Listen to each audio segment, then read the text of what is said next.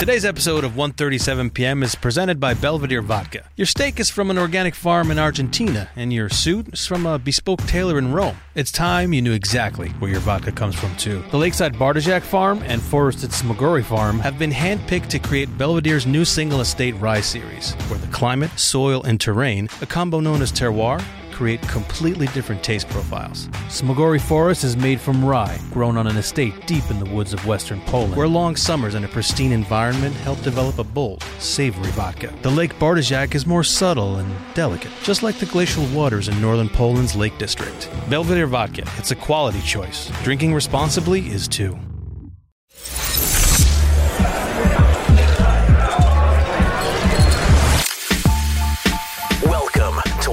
1:37 p.m. live from the Bar Cart. A look into the style, culture, strength, and grind of the modern day man.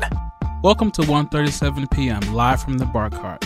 I'm JJ McCorvey, senior editor for The Grind. And I'm Brian Anthony Hernandez, senior editor for The Culture. And on our first episode, we have none other than restaurateur extraordinaire, Danny Meyer. I think the feeling I wish I had not felt was shame.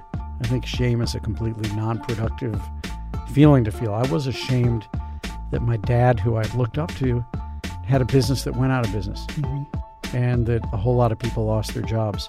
And I feel like what I've done with that shame over all these years is realize number one, it's not mine, it's his. And number two, I'm going to build a, a business that's based on the strongest possible foundation. And I spoke with podcast legend Jordan Harbinger, previously from The Art of Charm, and is currently doing his own thing with the Jordan Harbinger Show. the amicable split didn't happen, so I have to start my show over again. And it actually, four months later, turned out to be the best thing that ever happened to me.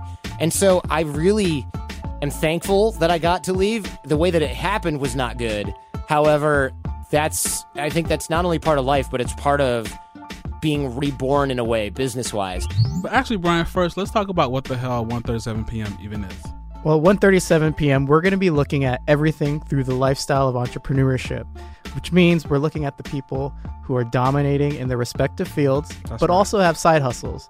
And Jordan Harbinger fits that uh, perfectly, right? He had to rebuild his business after a really bad breakup. Um, and we also talked about redefining masculinity in 2018. I'm excited to hear that. Let's roll it. Jordan, you left a career as a Wall Street attorney to produce podcasts. First, The Art of Charm, and now The Jordan Harbinger Show to teach this same audience the social skills required along this journey. So, first, tell me what motivated you to make such a big move, which was way before uh, the so called podcast renaissance that we're seeing now. Oh yeah, yeah. I started doing podcast in 2006, and the way that it started for me was I was interning and, and taking a job as a Wall Street attorney. So I was out in New York with you, you guys are, and I was like, okay. When I was in high school, I could kind of fake my way through school because I was I wasn't a genius or anything, but I was smart enough to cram before a quiz or a test and be fine. Then I got to college and I realized, wow, everyone's really smart. So I didn't have a choice but to outwork everyone. So I had to develop a hustle work ethic instead of a leaning on my natural talents or whatever, smarts, whatever you want to call it. Yeah. And it wasn't it wasn't too hard to outwork people in college because everybody was drinking. So I was just like, well, if I limit my drinking to three nights a week, I'll be Right. really far ahead of If everyone. I'm just right? sober, then I'm, I'll be smart. right exactly exactly something like that and then when i got to wall street it was like oh wait a minute everyone's smart everyone's working 20 hours a day seven days a week. We are you know 16 hours a day whatever. We're in tr- i'm in trouble. I'm going to lose my competitive advantage.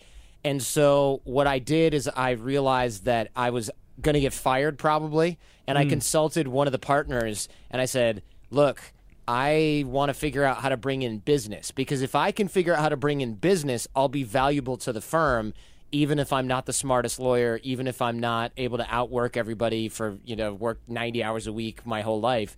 And he goes, "Yeah, that's a good way to do that. What you got to do is create relationships and make connections." And I was like, "Cool, teach me how to do that." And it, the advice he gave me was was g- garbage, right? It was like, mm. "Put yourself out there, just be cool." And I'm like, you know, if it were that easy, everybody would Right. put themselves out there and just be cool. right. Here's It's the problem. Clearly more I don't know what that means. that. Yeah. Yeah, there's more to it than that. And so I started taking these classes like Dale Carnegie and stuff. and those classes have their place, but the advice they gave me was all like, "Well, you look them in the eye and you have a firm handshake," and I'm like, "Uh, if someone doesn't freaking like you." It's not because you broke eye contact two Yeah. milliseconds earlier, like, oh, his handshake wasn't firm enough. You know, like, no, man. If Yeah. I'm not giving somebody a million dollar piece of business, it's not because their handshake was like too short. You know, Yeah. come on. Yeah, so I had to figure this stuff out myself. And that's what got me going out, trying nonverbal communications techniques, learning persuasion, learning influence, learning everything about verbal and nonverbal communication that I could, and trying it in the real world, going out six nights a week, trying this stuff. And people were interested in learning that. So I was burning conversations to CDs that I was ha- burning these conversations I was having with friends of mine mm-hmm. to CDs and giving them to people as gifts and and people would listen to them and hand them out. And then eventually I was like I'm so sick of carrying CDs in my pocket at the Yeah. bar. This is ridiculous.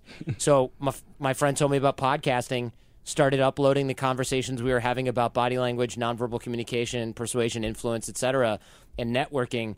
Started uploading those to the internet and the the show was born. And that was yeah, it was 11 and a half years ago. Wow. So you you're uh, an OG in the game. Yeah, yeah, something like that sure. Um, well, uh, w- what I like about um, you know what what you talk about and what you give your uh, listeners advice on is um, the fact that a lot of a lot of them are trying to get to this idea of what it means to be emotional and emotionally intelligent and what it means to present yourself as vulnerable, right, and authentic, but also uh, like competent and like good at networking and good at like all these like professional skills as well. And I do think, um, you know, a, a lot of young guys today, um, especially like in their late teens and early twenties, they, they want to value those the, the and embody those traits. You know, for example, I was I listened to a recent episode of your show, and I was struck when a 17 year old um, wrote in and he was asking you advice for like mending his relationship with his younger sister, you know, before he went off to college. And it seemed like you were really kind of, you know, taken aback by his emotional maturity too. Um, so, how much do you think like the this traditional definition of like manhood and like what it means to be like strong and you know um, and how you present yourself? How much do you think that's changing and what do you think is driving that? So, I think that the image of what it means to be a man or what it means to be even a even a young man especially has been sort of hijacked by a lot of marketers. And this isn't necessarily the marketers being evil and trying to reprogram us or something like that. It's just based on the fact that for a while men had a lack of role models. And then for a while we had bad role models. And now everyone's like what am i even where are the what role models do i look at so we get these these negative role models that are doing bad things i don't want to name any names but then we also hmm. have these marketers that are doing things that are teaching guys what i think are unhelpful habits so you get these guys that are like just be alpha or something it's like hmm. no being alpha is not how you end up with a good woman. It's not how you end up with a good circle of friends. Yeah. That's a false concept that's taken from evolutionary biology and then bastardized in this weird way. And so you have these guys who've been kind of maybe they haven't gotten what they wanted out of life, so they got picked on a little bit or something, mm-hmm. or they, they were maybe a pushover or something at some point in their life. So instead of going, oh, I have to learn how to co- be more cooperative and get along with people and stand up for myself, they go, now I have to learn how to be a jerk. I got to. That's it. You can tell these guys. I can see them a mile away because when they're when they think no one's looking, Yeah. they have their normal sort of shrunk, submissive body language, and then when they think people are looking, They poke out their puff chest. up and yeah, they puff Yeah. up and they take up like three chairs, and they're like, "Yeah, I'll have a, I'll have a beer, bro." Get, like the, they- they- get, get, get a little man spread on. that's right. They man spread. They they alter their voice. They and and you you see them thinking about decisions they're making. And it's like, what would an alpha guy do, right? Instead of so you'll say, hey, I'm going to be a little bit late. I'm running late, and they're normally they'd be like, oh, it's okay. They're like, oh, well, since it's a woman telling me that, and we're on a date, I'm going to be like, whatever. And then it's like you know, so they're trying to put on this social mask. And that that's not necessarily their fault. I get it. It being Yeah. an alpha, quote unquote, alpha jerk seems in a way more fun, more interesting, and higher social value than being a pushover, but it has just the same set of problems with a different shade of paint on them. Yeah. And so I think that there's a movement now where a lot of guys are like, okay, being a pushover didn't work, but being this fake alpha jerk isn't really working for me either. And the problem is you end up with this split. We've got a split where guys go, screw it, I don't know what the hell to do. I give up, which is not good. Yeah. And then you have this other split where there's guys that are trying to become more self actualized, which are the guys that are listening to this show and the guys that listen to the Jordan Harbinger show. And those guys, they look at this stuff and they go, okay, these two forks in the road, this is a false dichotomy. These are not my only two options. And so they start listening to shows like yours and mine and they want to learn skills. They want to learn, you know, I'll be interviewing a general. How do you make tough decisions? I'll be interviewing a, a CIA agent. How do you read people? So there's a real, there's a place to gain real skills and real value and build a real skill set for yourself. And that is what makes you higher, quote unquote, higher social value. It's not acting as if. It's Yeah. that stuff is all bunk. But I get why that's so tempting to guys in their 20s and 30s because we didn't really grow up knowing what the hell we were supposed to do. And if you grew up around my time in 80, born in 80 or earlier, then you grew up where it was like one concept of a man and then in the 90s it was like kind of fading away and then in 2000 and right now you're just like what the hell's going on Yeah, yeah. right times change normally but i feel like they're changing a little bit faster in terms of gender roles if you grew up in the 50s you knew what was happening Yeah. you know you got it you, men did this women did that i'm not saying we should go back to those times at, at all but what i am saying is that it was a heck of a lot less confusing and so things that are filling the gap for guys are not always healthy. And that's why I think what you're doing and frankly what I'm doing on the Jordan Harbinger show that my mission i- and your mission are, is important. Yeah. How do you strike that balance between vulnerability and like projecting confidence, right? Like whenever I speak to other young journalists who like hit me up for um, advice on you know how to you know advance in your career and how to like you know uh, network well, you know I, my my first piece of advice is you know just be yourself, but you know you don't have to be an asshole to get ahead. Basically, you know like you Right. like you don't have to you know, um, like you know, cut people down. You don't have to like be a jerk in the workplace. Um, but I do think that there is kind of a, uh, especially like for you know, sensitive, emotional guys like myself. Like there's a balance that you you know you kind of have to you know kind of keep in mind to to to maintain to, to one be likable, but also get people to take you seriously. So what what what's your advice on that? Do you have any uh, on that? I do. I do. This is a good question. It's something I've been thinking about a lot lately. So there's a difference between the posturing and being strong, and then there's a difference between actually being strong. And, and of course, this is sort of the faux alpha, false alpha concept that we mentioned earlier. And I'm trying to give a good example here. So let me think about this for a second because, all right. So here's something that I discovered by accident a long time ago. And this is a small example, and I'll stretch it out into a larger one. Yeah. So I went to law school at Michigan, and I when I got there, I was like, "Oh my god, everyone's so smart. They're gonna find out I'm dumb. I don't belong here." You know, imposter syndrome, classic imposter syndrome, and it's something I discuss a lot on the show. Imposter syndrome. It's actually a hallmark of high performers. And what I noticed was a lot of people would use these really big words. And uh, naturally, it's a law class, so big words are important sometimes. But a lot of times, people just say things that are using those words so that they sound smarter. Yeah. And it's intimidating, but that's the intent. So, what I started doing, instead of going, crap, I got to Google that. Oh, crap, I got to Google that. What I would do in conversations with those people is say, oh, I don't know what that word means. And they'd go, oh.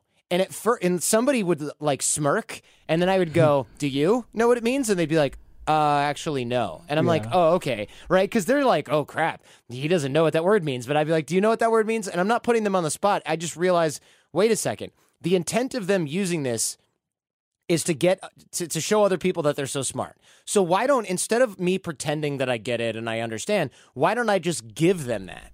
Right? And I'll say, "Oh, I don't know what that word means." And they'll go, "Oh, super superfluous? It just means like extra, redundant." And I'm like, "Oh, I guess I never heard that or maybe I have and I never knew what it meant."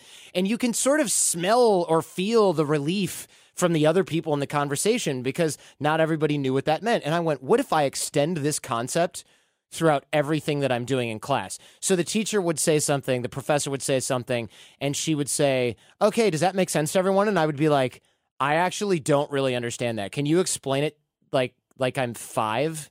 And everyone in the class is laughing, half of them at me, the other half going, "That's a good idea. Let's explain it like I'm 5." So I became kind of well known in law school and even at my law firm after that for asking people to explain things like I'm five. And even teachers would go, So for Jordan to explain it like you're five, it's Yeah. this. and I remember getting that reputation, and people would come up and go, that is so, I'm so glad that you're always the one that has the guts to answer these questions. Now, the reason that this is important is because this is vulnerability in its truest sense. So, let me let me ask this: If you are talking with a Navy SEAL, Jocko Willink, right? He's like 225 pounds of muscle, jujitsu black belt or something like that. Does he need to show you how tough he is, or do you just freaking know already? Right? You just like freaking can, yeah, know. look at him and, you and can just you can yeah. tell. So a truly strong person, a truly strong man, physically or emotionally or intellectually, doesn't need to go around with their shield up and their sword drawn, so to speak. They can walk in and they can actually drop the shield and sheath the sword and say, "Yeah, I don't really understand what we're talking about here. Maybe this is a little over my head." And some people the insecure people, they're the ones who are going to be like, "Ooh, Jordan doesn't understand this concept." But the smart, insecure people in the room go, "Oh, good. I'm glad you had the guts to ask the question because nobody else is asking, and I guarantee you that you're not the only one who doesn't understand." So the true strength, the true vul- true vulnerability comes from the I should say the true strength comes from the ability to lower the shield and be vulnerable. Yeah. So don't try to make up for if you're a journalist and you don't know what you're doing or you don't know how to get a source, don't hide that. Not only from your superiors or but your colleagues. Ask other people for help because I know that you think, oh, I, I can't show any weakness or I can't show that I don't know what I'm doing. But you will learn faster and build you'll patch those weaknesses faster with vulnerability. Two, people can relate to you more. So if you seem bulletproof, people are like, ah, I guess this guy's got it together. But if you go up to somebody who's one year your senior or one year your junior and you go, look, I'll, I got a confession to make. I'm not sure how to use this LexisNexis system because I'm, I'm totally not getting it. They go, oh, good. This is another person who has a flaw that I can relate to as a human. So it humanizes you in a way. And so the insecure guy is the guy that goes, "Psh, I get it. Psh, Yeah, it's easy, bro. Everyone sees that man's insecurities. But if you're the person who can put that stuff out there and, sh- and really put your weaknesses almost on display, you become more relatable and you patch those weaknesses even faster and you don't have your ego protecting you, right? And that is a huge advantage to have in these types of situations. And so I think that's the difference. Now, there's a balance here though. That is called authentic vulnerability. If you hmm. have if you're trying to be strategic about it where you're like, "Hmm, let me open up this meeting by talking about some flaw that I have that's total BS that's designed to make me look good or relatable." You don't want to do that either. So it has to actually be a real flaw, real vulnerability, real weakness. You don't want to be I was at a dinner party recently and the person who was having the party started with everyone let's go around the circle and share what our biggest fear is right now. And it was like oh man. And you could tell you could tell some people weren't into it. And it was this sort of forced rapport forced vulnerability. And then when it got to the host he was it was the thing he said was clearly this like rehearsed story about it was a rehearsed story about how he had this weakness that was turned into a strength and it was designed to elicit sympathy and all this stuff. And it just came across as ridiculously disingenuous and i think it backfired. And so for me i really don't i really don't like that. I feel like if you have an, an authentic vulnerability that you can share and that you want to share you should but if you don't then you shouldn't try to force it for the sake of rapport it just doesn't work I mean, it's you know? not. It, yeah, it's not something that can be like prompted, right? It can't be a prompted vulnerability or like a conscious, you know, uh, openness you're trying to share. I, in my experience, you know, relatability comes from just kind of being open in like casual conversation, you know, and like letting your guard down. Like you know, it's not like a. Um, it's more of a to me. It's more of a passive um, act than a than a proactive one. Yeah, I, th- I can understand that. I Yeah. think I think that has its place as well. Yeah. Um, so I want to move on. You know, speaking of um, you know openness and vulnerability, you know you've been very um, open on your show about uh, leaving the Charm last year, uh, the company that you shot it with your brother AJ. Oh, Um, actually, AJ is not my brother, Whoa! right? Wow. Okay. Yeah. I I had incorrect information on that. No, no, it's okay. Is it okay to, to talk about that? Uh, about his decision Sure. to use your last name? Like what? Like, uh, so so that's crazy. So uh, so AJ is not your brother. but He used No. he uses your last name for branding purposes because you uh started. Uh, you were kind of, I guess, the headliner of the Art of Charm. Yeah, I can't totally speculate as to why he uses it, but I, w- I mean, I think you can draw your own conclusion probably from that. Yeah. So what's his real last name? His real last name is Kazarowski, so I can understand also not wanting to use that on the radio. uh not super brandable um yeah that's that's surprising so so how did you how did you ha- let's chat about that whole situation briefly i mean i mean it, clearly that it's a loaded situation just you know we just found out something here on on, on air Yeah. about it um randomly but if we can chat about it briefly wh- what was at the the heart of the split and and what lessons are you taking from that situation into your future projects So the split was a difference in where the business should go, of course, and we had negotiated an amicable split and it didn't work out that way. Um but now you know initially it was like this very traumatic well, oh my gosh what are we going to do? We have to start over. The amicable split didn't happen so i have to start my show over again. And it actually 4 months later turned out to be the best thing that ever happened to me because i never would have had the guts to leave that company as toxic as it was for me and my team to be in it. And so it just from the differences when where the branding was going and, the, and sort of some of the internal stuff and so i really am thankful that I got to leave. The way that it happened was not good. However, that's I think that's not only part of life, but it's part of being reborn in a way, business wise. And so being able to split and take all of the team, all of the relationships that I needed and that I'd made over the last 11 years, as well as all the skills that I'd built, was actually a huge advantage. It was kind of like getting a, a hard reset on everything, except for now I know how to play the game. Yeah. So it turned out that all of these things I thought I needed, like, oh, I need the brand recognition. Well, I still have that. Well, I need the website. I didn't. Well, I need the you know the listener base. They all moved you know to to the new show, um, mostly. I didn't need any of that. What I needed was my relationships, my team, my skills, and my work ethic, and that is something that people can't actually take away from you. Right. What advice would you give um, uh, a- another young entrepreneur who you know might be going through a similar thing with a co-founder or business partner? Like how uh, how do you kind of navigate that that that split, especially when it's like I imagine someone who you're close to. Um, you know, not your brother, obviously, but not a family member. but um, but yeah, someone who you've like you know invested time and uh, and relationships in, uh, and relationship um, with, and um, yeah, what, what what would you say to someone else who's going through the same thing? Like, what's your advice to them?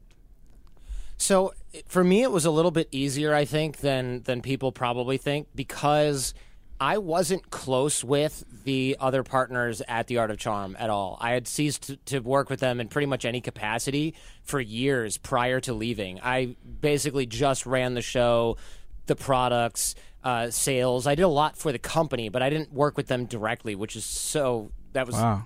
deliberate. Um, and so I, I, it wasn't like, oh my gosh, I'm losing my friends. It was more like, oh, good, I'm away from this particular situation. Yeah. So I think when people find the difficulty in a split, it's not just the business. They often feel rejected or they feel betrayed in some way. I really didn't have that problem. I expected eh, probably nothing less from the people that I was dealing with at that time. So I and and like I said, I was able to bring my whole team with me. Yeah. Uh, so it was almost like despite finding myself on the outside of the company, it was almost like they fired themselves in a way because I was able to f- start over with everyone and everything that I needed in order to rebuild, and that that actually worked out really well. And I don't mean I don't even mean to say anything negative about Art of Charm in general. I, I, really, you know, obviously I learned a lot from doing it. I built a great business over there um, that served a lot of great people, but it wasn't a good fit for me. Yeah. Which was the which is why I needed to leave and wouldn't have had the guts to do it myself. So I don't mean to come across as like any sort of bad mouthing or anything. It was just when when the puzzle when the shoe doesn't fit, you know, it really doesn't fit, and when it's got tacks on the bottom, you know that you're long overdue. But Yeah. I, th- as far as po- of signing blame or anything, I'm just as as blameworthy for staying in as long as I did. Does Yeah. that make sense? Yeah, totally. And I I don't, I, I didn't take that as like you bad mouthing them. I, I,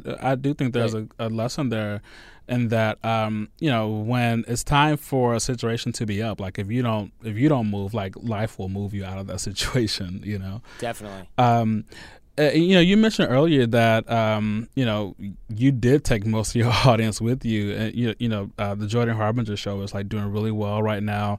You're averaging a million downloads per episode, I believe, and you know, and that's only four months after launching, um, which is amazing. So, how did how did you pull that off? Like, how do you how do you generate the type of uh, like consumer or in this case listener loyalty you know um, that makes your audience follow you wherever you go Yeah, you know, uh, I'll get up to date stats here. It looks like the last 30 days, if this finishes loading, the last 30 days of the show alone, 2.7 million downloads. Yeah, so wow this is, and I'll tell you right now, the answer to the question is how to, how to get everyone to follow you around everywhere. Yeah. I am just as surprised as anyone else that the audience migrated so quickly.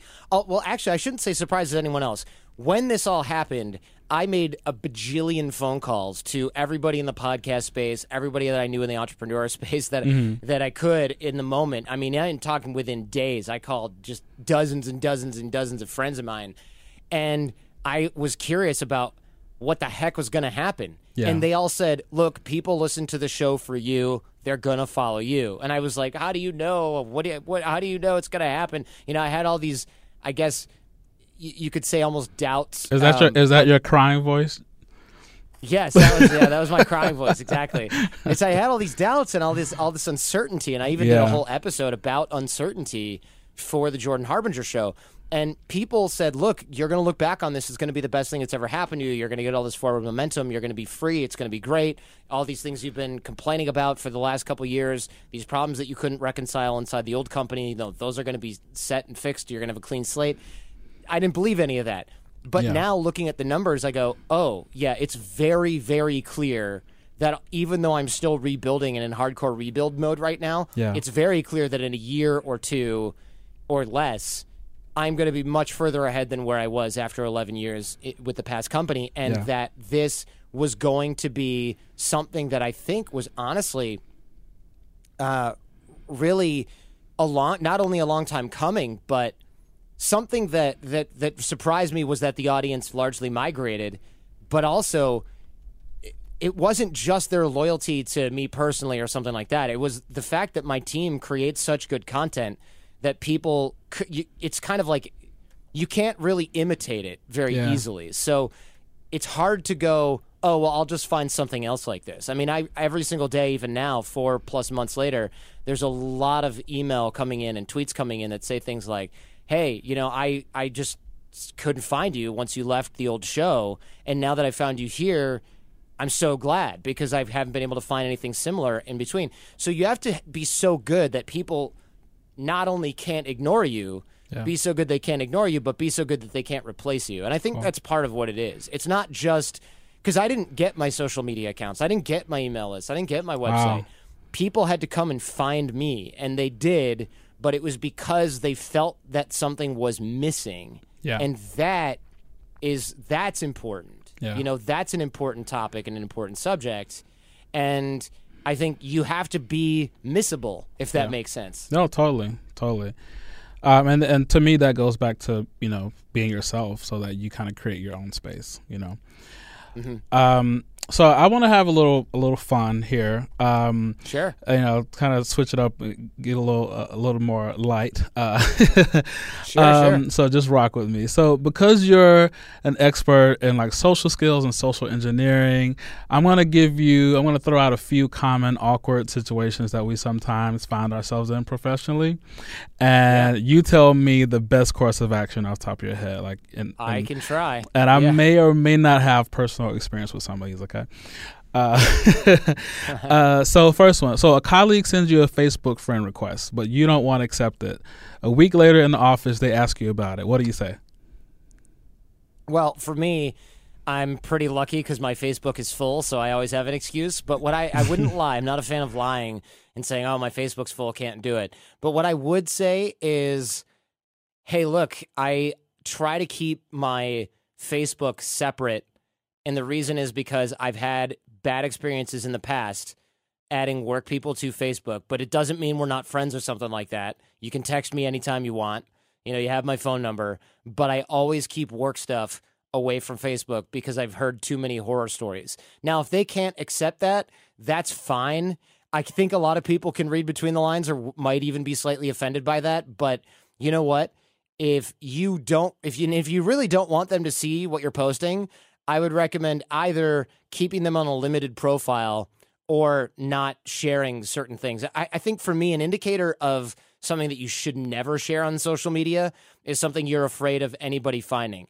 You know, and I know that sounds like common sense, but you'd be shocked at how many people will post something and then be surprised when HR finds it. Right, Or right. surprised when their parents find it. Right. What is on there that's so bad that you can't have that pa- pasted on the front page of a newspaper? When I was an attorney, one of the things that was very commonly told to us was never send an email unless you'd want to see it reprinted on the front page of the New York Times.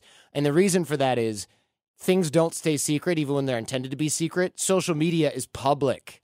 So anything you're posting on there that you don't want a work colleague to see, you should probably think twice about whether or not you should post it at all. Okay. Rapid fire. Next question. So during a mm-hmm. big meeting, a colleague takes credit for one of your ideas, which they shot down in a private brainstorm previously. What do you do?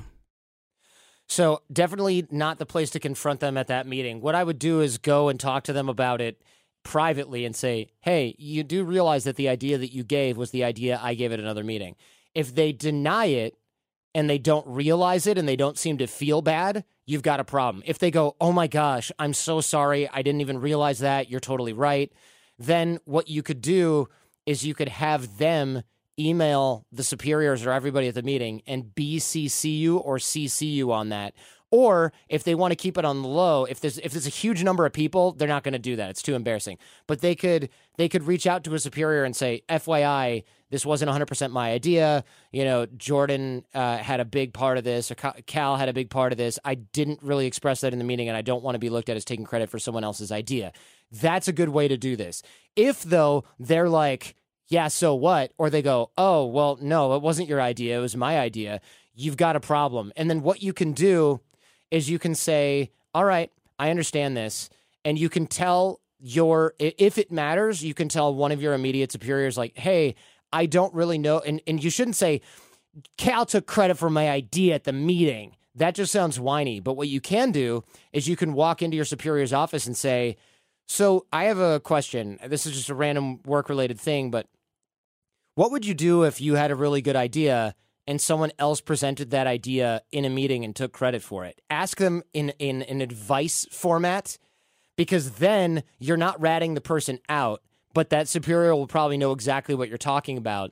And they will also give you the proper advice. They might say, I would go to the manager and discuss that because that's not an acceptable way to do business here. Or they might say, you know what? We're all on the same page. It doesn't really matter who has what ideas. So I would say don't worry about it, but everybody knows who those people are. Right. And then you're like, okay, got it. Right. So you get the bonus of being able to communicate that without being a tattletale and looking like you're just trying to get attention. All right, cool. Next question. Your team loves themselves a happy hour, but you don't really like to drink, and at the end of the day, you just tired. You ain't got time. But soon you notice that you're getting left out of inside jokes and even getting fewer projects thrown your way. What do you do? So this is a difficult situation because a lot of people are tired. They don't want to drink, so they don't want to do this. But what you have to do, realize is that you have a culture at work.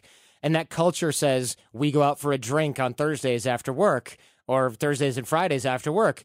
That doesn't mean that you can opt out because you're tired. You you can, but you're going to suffer those consequences because you're you're going against the company culture. If everybody in your company group played badminton on Saturday morning and you didn't want to because you weren't good at badminton, well, you're leaving yourself out of the group. You you don't really your excuse might be valid, but it doesn't matter. The consequences don't care. So what I would do is I would show up every other week or so or every other time, every other session or so once you can, every third even, and drink a seltzer water or diet coke. Just because you don't like to go out and have a drink doesn't mean that everyone else has to pretend you were there the whole time because you don't like alcohol. So I know that's not a popular answer, and there's probably other people that are like, "Oh, I shouldn't have to go out and do this.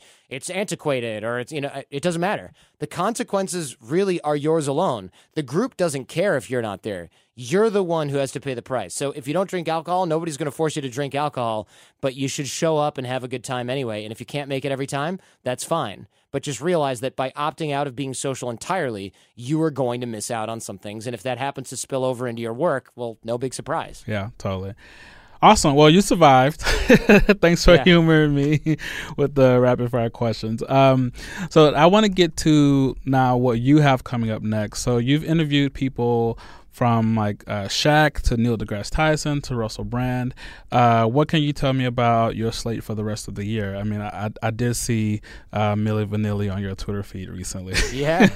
yes, you did. Oh man, I've got some awesome people lined up. I've got General McChrystal, Stanley McChrystal coming Wow. back on the show. I've got Dennis Miller coming in. I've got a bunch of episodes on negotiation that I think are going to be great. I've got Adam Carolla, Dr. Drew coming through. Um, Senator Barbara Boxer, retired Senator Barbara Boxer, coming through. Yeah. Uh, Dan Pink, who's a great author that I think probably your crew is familiar with. I have General Hayden, former head of the CIA, NSA, coming through, and uh, that's just a sample. I also have uh, I also have some pretty interesting folks like Steve Aoki that are getting scheduled that are a little bit outside my normal. Charlemagne the God's coming through. He's one of your peeps out in New York. Yeah, so yeah. There's just a lot of good people that I have that I'm I'm really excited for the rest of the year. That's great. And you also tweeted recently, and this kind of made me chuckle, um, that you had accidentally worked out with a picture of your Apple Watch, uh, ha- right. having recorded a grand total of one exercise minute. yes. uh, and I could definitely empathize because the struggle is real over here. Uh, uh, what's your fitness life really like? Do you have any hacks and or, or, or tricks to kind of get yourself in, in in a space where you can like enjoy going to the gym? Yeah, you know what? I actually do work out regularly. Another thing that I've started doing is well, first of all, I treat my workouts like business meetings. I think a lot of people they treat it like their lunch hour where they go, "Oh, I don't have time, so I got to work through lunch today." And they do that 4 days a week and they go, "I never have time to work out." you got to treat it like a meeting. I wouldn't just not show up to this recording, right? That's not that doesn't make sense. Yeah. Just like I'm just going to I'm going to go to the gym in an hour because it's a meeting, it's an appointment. My assistant knows not to schedule anything over it. I don't schedule things over it, etc.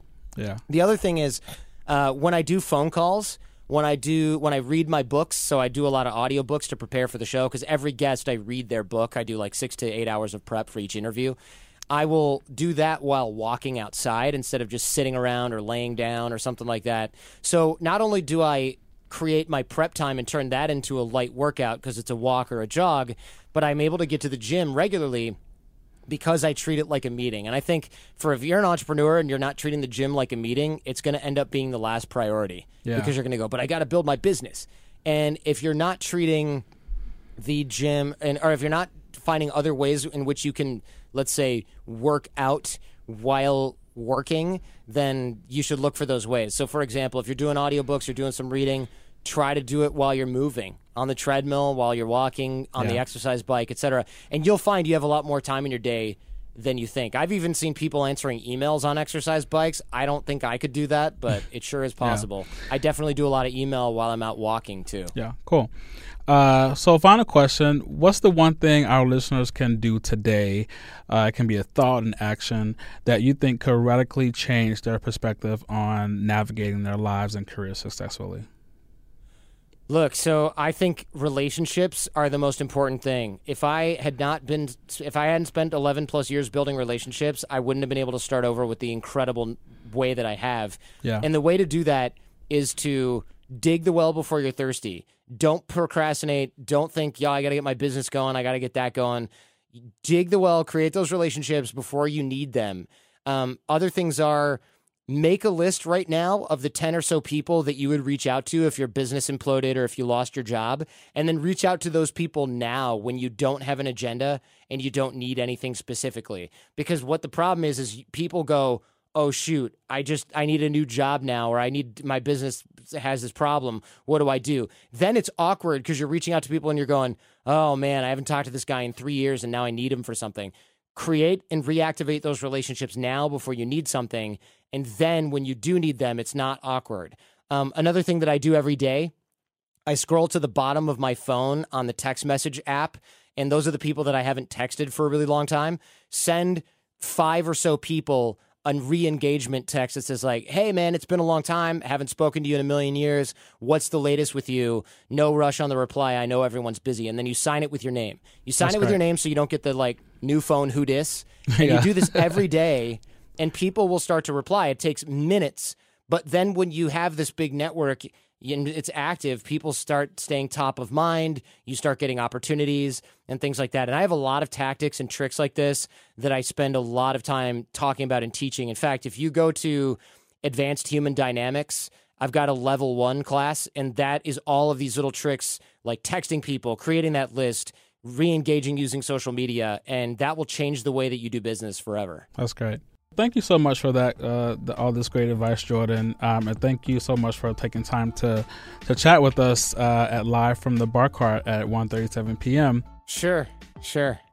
So yeah, folks, that was Jordan Harbinger. You can listen to his podcast, The Jordan Harbinger Show, after this one. But before you switch over, uh, Brian spoke to the legendary restaurateur Danny Meyer.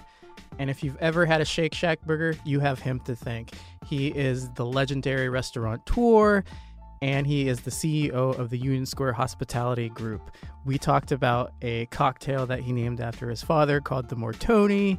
Uh, you'll have to listen to the podcast to get those ingredients. We talked about his new restaurants that are opening up.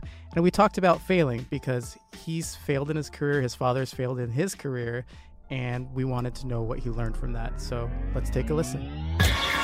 Danny Meyer, welcome to the 1:37 p.m. live from the Bar Cart podcast. Thanks, Brian. Guess what? We're both Midwesterners. You're from Missouri and I'm from Nebraska. But we're sitting here right now in New York City, just in case the people out there don't know. And I just wanted to propose a toast to us. Cheers. Here's to the Midwest. Cheers to the Midwest. And I want to I brought up your roots because here at 1:37 p.m. we're big into origin stories and learning from people's past failures that made them successful today. So I want to start there. Um, can you talk to me a little bit about some setbacks you've had in your life or setbacks from other people if you watched and what you've learned from those experiences? I, well, I kind of feel like life is one setback after another. Now, you may say, What are you talking about? You've lived a charmed life. And I think the fact that you and I are sitting here today means we probably, in the aggregate, have lived a charmed life. But I also think that the human condition is one of setbacks and loss. And it could be, in my case, being 0 for 3 in terms of being accepted to colleges. Um, and, you know, I think that the way to look at setbacks is that they are the prototypical wave in the ocean. There's always going to be another one. You just don't know how big it's going to be, how small it's going to be, what the shape is, what the timing is going to be. And then I think the real question is what are you going to do with that setback? Because I know this is completely cliche, but if it if it didn't kill you, it probably taught you something. Definitely. One of my favorite quotes I've never there. been killed by one yet, knock on wood. That's so true. And I think some of that mindset of yours, you learned a bit from your father. Um, he, uh, you talked in past interviews about his um, his bankruptcy and how what you learned from that evolved over the years. Can you talk a little bit about that?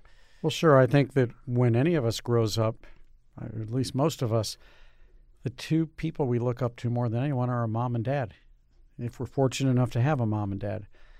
And, you know, we take our lessons from them, we idolize them, idealize them, neither of which is probably a very healthy thing to do, but it's a, a typical thing. And I totally looked up to my dad growing up, and it was a really crushing blow for me to watch his uh, company go bankrupt and to have him tell the whole family about it and to realize my dad has clay feet. I never thought that before. So, what do you do with that? That wasn't my personal setback, but it sure felt worse than any setback I had ever had. I think I think I did learn a lot of lessons, but for years I didn't. For years I assumed, well, I guess I'm going to turn out like my dad. I guess I'm going to go bankrupt. I guess I'm going to have colleagues in my company that that don't help me succeed, that that might turn their back on me.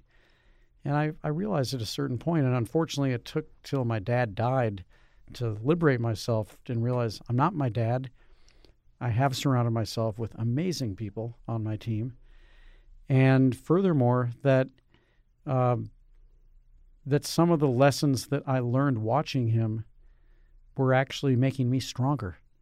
For example, um, I always thought that he had overexpanded, and it was his expansion that led to his bankruptcy. And so I just didn't expand. I didn't open a second restaurant for 10 years. And just to put that in perspective, Shake Shack this year alone will probably open a new restaurant every 25 days or so. So or more. So I think what's interesting is that you should feel your feelings. Um, I think the feeling I wish I had not felt was shame. I think shame is a completely non productive feeling to feel. I was ashamed that my dad, who I had looked up to, had a business that went out of business Mm-hmm. and that a whole lot of people lost their jobs. And I feel like what I've done with that shame over all these years is realize number one, it's not mine, it's his. And number two, I'm going to build a, a business that's based on the strongest possible foundation with the strongest possible colleagues. And the biggest thing I think I learned was instead of hiring people whose primary job was to make me feel better about myself, I like to hire people who challenge me because they're way better than I am at just about everything.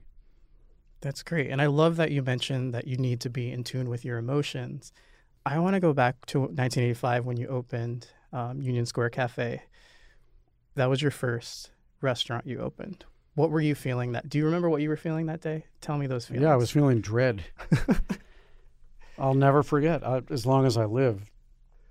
I I could be wrong about this, but the two times I cried my eyes out at Union Square Cafe, the first Union Square Cafe, were the day we opened, Mm. October 21st, 1985. I opened up that door and I was like, Jesus, you actually did this? Do you realize what's going to happen next? And I, of course, I had no idea what was going to happen next, but I knew it was going to be a lot of work. Mm-hmm. And the other time was the day we closed Union Square Cafe in December of uh, 2016. And it, I was crying my eyes out because I thought that could be 30 years was a great run, but what if the next one never opens? Which thankfully it did. Yeah. But, but yeah, no, I remember that day almost like it was yesterday. I had absolutely no idea that there would ever be a second restaurant, never mind nine restaurants, 15 restaurants, 100 restaurants. Never dawned on me. I just knew that this was this entrepreneurial itch that I had to scratch, getting that restaurant open, and, and I did it. But I realized that as momentous as it felt to have actually conceived it and gotten it built and designed and found the right location and all that kind of stuff. Now you got to live with it, and it better be good. Early on in my career, I looked up to a number of restaurateurs. You have to understand, I was never a chef, I was always a restaurateur. And while today, I think chefs are are more likely to be celebrities than restaurateurs. I it's it's not that I was ever looking up to the celebrity of restaurateurs, but I looked to people who actually ran restaurants on a daily basis. And it was folks like the Four Seasons here in New York, Alex von Bidder, um, who was working with two older guys at the time. Um, I looked at uh, Andre Soltner, who was a chef restaurateur of Lutece. And what all these people had in common was that they were at their restaurant every single day. Um, in the case of Andre Soltner, he lived upstairs from his restaurant. And I actually took my cues from them. You know, I, I would um, make sure that Union Square Cafe was closed for two weeks every single summer just so I could take a vacation. Hmm. That's unheard of today. Yeah. We didn't open on Sundays uh, for many, many years because I didn't want to be away from the restaurant for two consecutive days. That's unheard of these days, in New York anyway. But really, for the first 10 years of my career, and I'd say even thereafter, when we had two restaurants with Gramercy Tavern added in, and then 11 Madison Park and Tabla, um, and even after that Blue Smoke opening Mm-hmm. and Shake Shack, I managed to be in every single restaurant, every single lunch, every single day of the week because they were all so close by to one another. That was my strategy. And I could smell what was right and wrong about the restaurant, see it, feel it. I could look at our dining room full of guests and I could almost tell you more about what the kitchen was doing without even walking into the kitchen. I could look at our staff members and tell you more about how they were being led or not at that particular time. being in the trenches is so important. I was about to say some of my best bosses in my career have all been through the paces and are there side by side with you going through your daily grind and that's always been something that I admired in my bosses and so that's really cool that that's something you've always believed in and It learned is, from and with I- your mentors. I sometimes wish I could be that guy again on the front door of Union Square Cafe every single meal. So you're the head honcho of Union Square Hospitality Group, which means you have Shake Shack, you have Gramercy Tavern, Blue Smoke, Marta, Porchlight, and many others. Um, just and just so your listeners are clear, we founded Shake Shack, and I'm the chairman of Shake Shack, but it is now a separate uh, public company, yes, so it's not part of Union Square Hospitality Group, got it. but it still calls home for Thanksgiving. and but there's one component of Union Square Hospitality Group I don't think gets enough talk, um, and that's the Union Square events. Can you tell us a little bit more about what that is and why it's important to? Well, I, I think you're right about that. Um, Union Square Events probably doesn't get as much talk. It, it happens to be our largest business. yeah, It's a but it's a business a lot of people don't know we have because it's a B two B business primarily. It's um, it's a fantastic group of people who um, are like magicians. They are cooking food at ballparks like Citi Field, like Washington Nationals Park, Houston. They're in Las Vegas, um, Saratoga Racetrack. So if you've ever had Shake Shack or Blue Smoke or El Verano tacos or box frites at a ballpark or a racetrack, those are the guys doing it. The other thing is that you may or may not know, but they produce a lot of the food for Delta Airlines in first class, going on every, almost every single flight that goes to Europe and almost every single flight that goes to the West Coast uh, from here in New York City.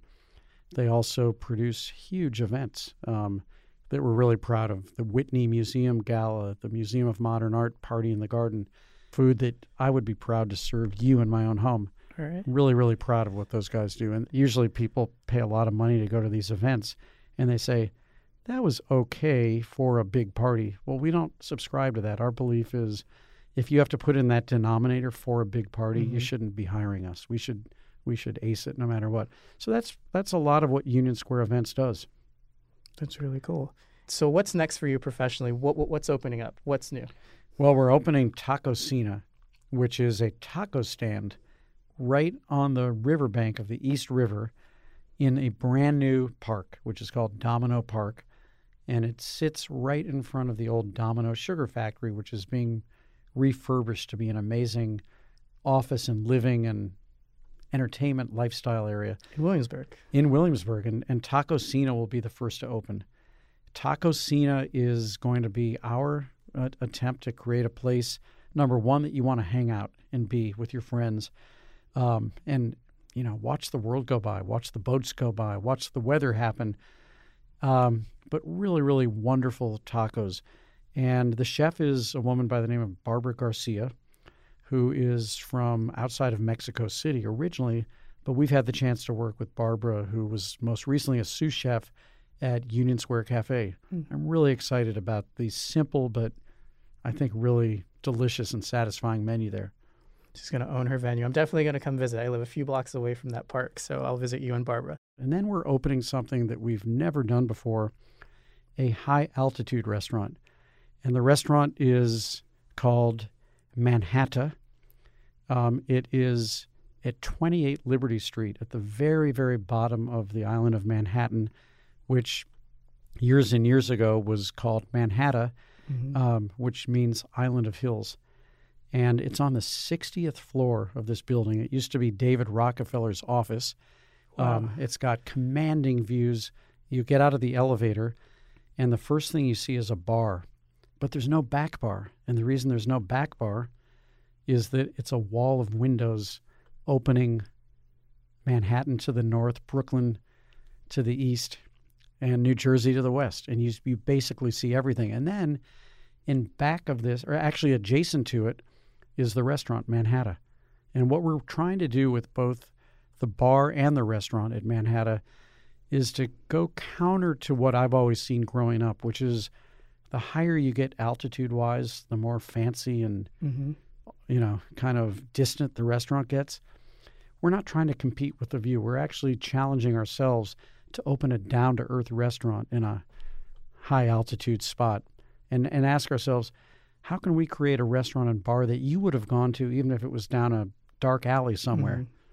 I like that. I like that vibe. All right, Danny. So I'm drinking a martini right now. What's your favorite cocktail? Well, while you're drinking that martini, I got to say my favorite cocktail is the Mortoni. Ooh. And I named it after my dad, Morton Meyer, who we talked about earlier. Mhm. Every single night I would see him come home from work. He would either drink one of three drinks, and I found them all disgusting. One was Pernod with a splash of water, which looked like this milky licorice mess. The other, which wasn't that bad, but I, I didn't get it, was white port. The third one was a Negroni. Hmm. And I always wanted to like the Negroni, but I can't drink gin. I had one bad night with it in high school. I don't like vermouth. Okay.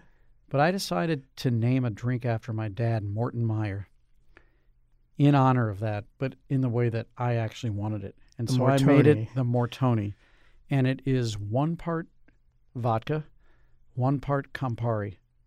And you shake those two together, equal parts, over ice, a little bit of citrus juice if you want before you start shaking. Then you strain it into a glass, and you can have it up or on the rocks. It's up to you. And you top it with the last third, so an, an equal part, same amount as you did the vodka and Campari, an equal part tonic water. Okay. Obviously, you don't want to be shaking the tonic water with there. You're Yeah. going to have a big mess in your kitchen. But I find that, especially in the summer, it is the most refreshing drink, and you just feel great while you're drinking it. Well, I have all those ingredients at home, so Please I'm try a definitely gonna try Mortoni and think of me when you have it. in honor of you and your father. Thanks, Danny. Thanks, Brian. We just heard Danny talk about his new taco joint, and now I'm hungry. But before I head there, let's talk about our latest launch. Yeah, at the end of each episode, we're going to talk about what you need to keep your eye out this week to own or celebrate your moment. And that can either be a new album, a new sneaker, a new way to get a promotion, That's right. If Beyonce just drops an album in the middle of the night, which she's known to do. Yeah. Oh, I still we'll, remember we'll that. just tell you preemptively just in case. and now, here's your latest launch. Ignition sequence start. Today, we're going to start with Tierra Whack. She just released this awesome visual album. Think Beyonce's visual album. Mm, Remember that? I do remember that. All right, so this is a shorter version of that. Every song is only 60 seconds long, and she created a mini music video for each one to kind of represent the different styles of the music in each song. So there's R&B, there's rap, there's hip hop. And what's cool about Tierra Whack, she's 22, and I think she's doing something really innovative with this really short 15-minute album with a visual that's also 15 minutes long. Like she is doing something that is going to stand out Yeah. above all these men that are also trying to do something? My latest launch is iOS 12. Uh, Apple announced it at its WWDC conference recently. Um, you know, it's a lot of new features and bells and whistles. To me, the best feature on um, the new iOS 12 platform is screen time. And screen time basically tells you how you are using your iPhone. It breaks it down into different categories. Uh, are you using social media apps? You know, 30% of the time are you using entertainment apps, your Netflix and chilling, like, you know, I mean, I'm afraid to use that. I'm afraid to look at what it's going to tell me because it's going to tell me I'm just scrolling through Instagram constantly Well, or on Spotify too I much. I think that's kind of the point, Brian. yeah. What, what What do you think it's going to tell you? Um, actually, right now it might tell me that I'm, you know, using dating apps too much oh, because I just recently rejoined Tinder. You probably swipe left 80% of the day. Now that would be cool if they could tell me that. I, how, w- I wouldn't how know. much how much I swipe left versus right. Um, no, I'll probably be embarrassed to learn that. So don't, please, Apple, please don't put that in the in the screen time feature. The next latest launch is for television. We are going to start watching Queer Eye season 2. We just watched the trailer and the new season drops this week. We are so excited. Why did you like season 1? I think uh, the reason that season one resonated with a lot of people, they went the extra level uh, of making, you know, the Queer Eye guys and the people they were making over from like different political backgrounds and different geo- geographical backgrounds, and I think that was very powerful to see like so many like bonds and friendships being made across those kinds of lines. So I'm really looking forward to season two. And that was latest launch where we talked about the new album from Whack called Whack World. And iOS 12, which uh, is available for developers this week and soon for the general public. And Queer Eye season 2. Yep. I can't wait to binge it. I watched the first season in one sitting, and I'm pretty sure that you're going to watch season two in one sitting too. And we want to know what you guys are watching, binging, listening to, or trying out in the world. So leave a comment and let us know what we should review on our next episode. Yeah, we're always looking for new stuff to not only enjoy ourselves, but also to talk about here on 137 p.m. That's it for 1:37 p.m. I'm Brian Anthony Hernandez. You can follow me on all social platforms at Bod Journalists. Bye. That's Ba like the sheep. That's right.